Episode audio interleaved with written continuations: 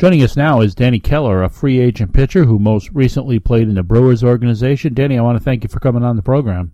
Yeah, thank you for having me. You're, of course, still very young in your career, but do you feel like you know what to expect in spring training, and do you feel comfortable heading into it this year? I do. This is because I signed out of high school. This is going to be, I believe, my fourth spring training now.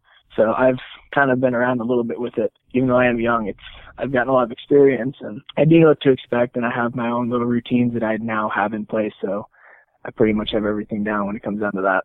Can you share a little with our listeners what you worked on during the off season or perhaps what your training routine might look like? Yeah, um, for the most part, like with me, I'm really big on flexibility because I'm more of a tall, lankier kind of guy.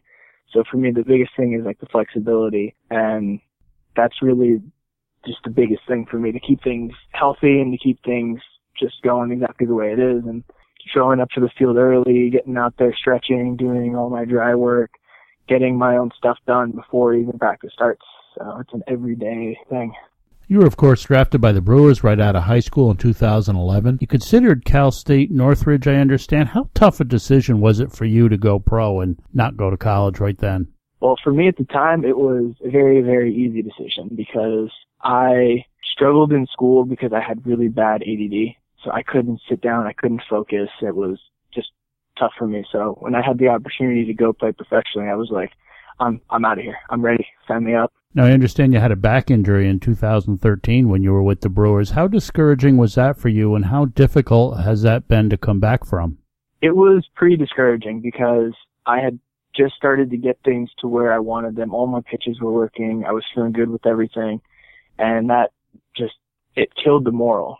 It was tough to really come back from. And now it's, everything's fine with it all and I have no problems, but it took a while just to get over it. And even though, even after I got healthy, there was that still kind of babying it and worrying about it, it might happen again. So that took even longer to get over, but as of now, we're good. Who was your first celebrity encounter? By that, maybe I mean maybe a player you admired growing up, and now you're talking to player to player. Well, my favorite one has definitely been. I know he's more a recent guy, but Kershaw. Watching him and seeing the things that he'd really done, and then I had kind of gone and met him at a. uh we did it. The minor league guys do this little like Bible study thing. It was on Tuesday nights, and I had seen him there, and that was just really cool to sit there and be going and doing that stuff with him. Now, Danny, you and I are mutual Twitter followers, and one of the big things I noticed right away is your statement that you're playing for the Lord. What does that mean to you? To me, it's everything that I do is for Him because He's the one that blessed me with my abilities. And so all the credit goes to Him. Everything about my career, everything about just baseball in general, it's, it's all being put towards Him. It's praising Him in everything that I do.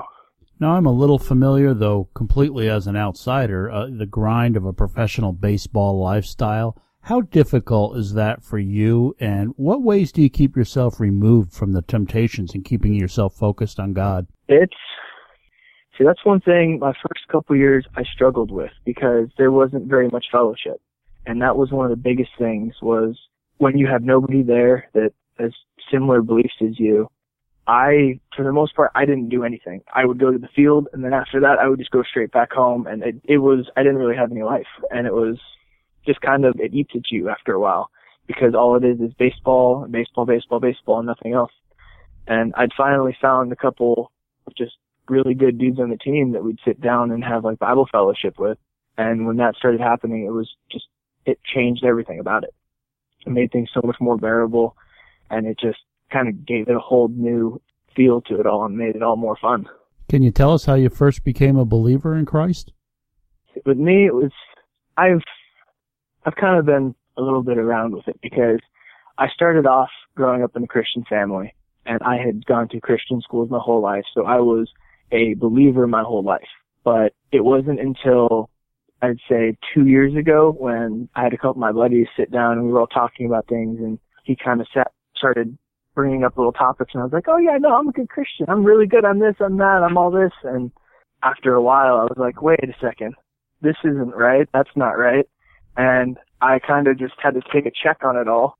And finally was like, okay, I am doing something wrong here. I got to go figure this out and went and sat down and just kind of really prayed over it. And it kind of was like a life altering moment. It was that real big, like, oh wow, this is how it's supposed to be. I've been doing it wrong my whole entire life. I thought I had it right, but it was just so different than how it should have been. I was doing so much on I, this is what I think I should do, instead of this is what I should be doing. I need to get sit, sit down and get in the Word and really understand what's actually supposed to be happening. Mm. Praise the Lord for the faithfulness of God. That's a similar testimony to what I have and so many other people have. That's why we value having folks like yourself, athletes come on who are believers and can share their story because there's a lot of young men out there playing the game that are in very similar spots. So to hear it from somebody like yourself and others means a mm-hmm. lot. How can we pray for you?